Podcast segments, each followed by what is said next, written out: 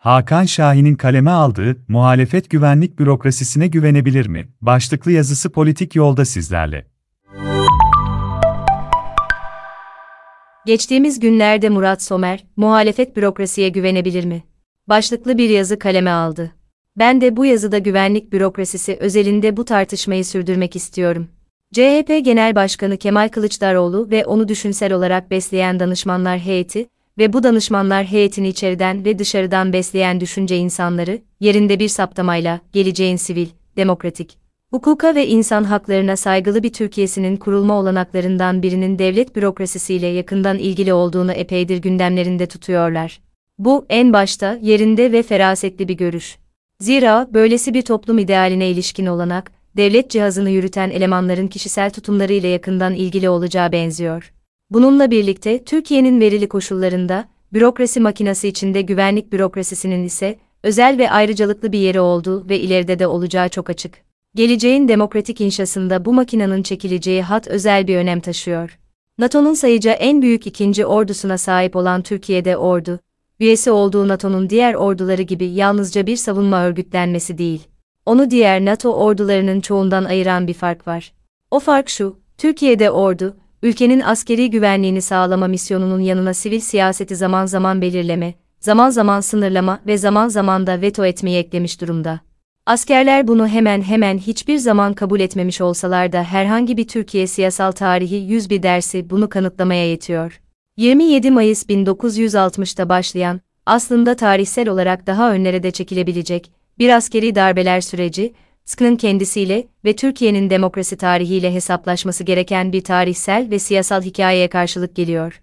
Böylesi bir tarihsel hikayede asli aktörlerden biri olan ordunun, geleceğin Türkiye toplumunda alması beklenen yeni biçim ve rol büyük önem taşıyor.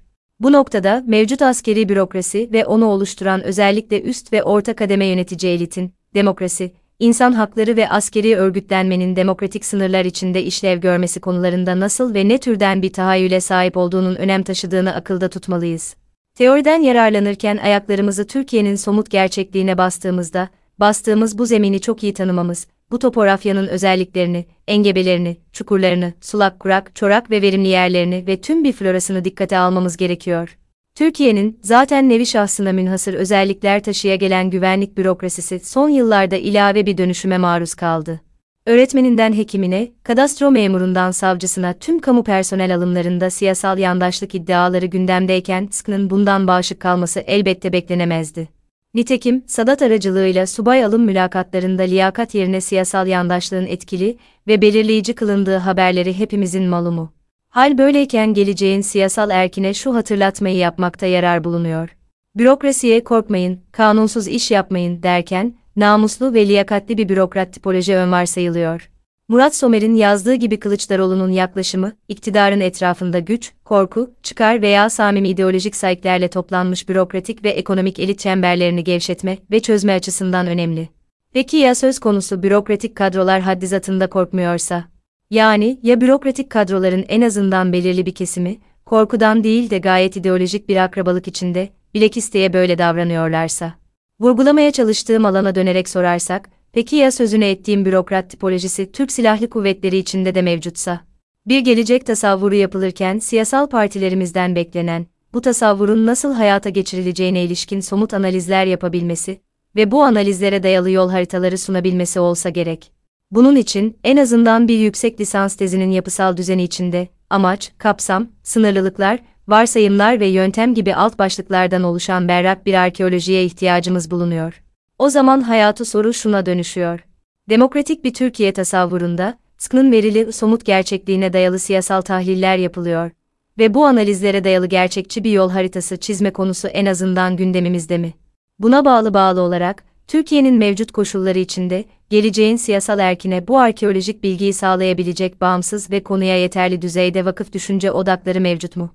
Bu kazı çalışmasını yapmaya başladığımızda, karşımızda, sandığımızdan çok daha karmaşık, ayrıntılı ve teknik bilgiler gerektiren bir sorunlar kümesi bulacağız.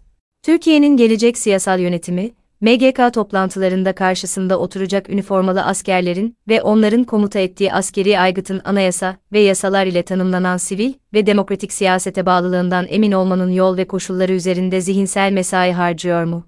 Bu zihinsel mesaiyi yürütmeye ehil kadrolara sahip mi?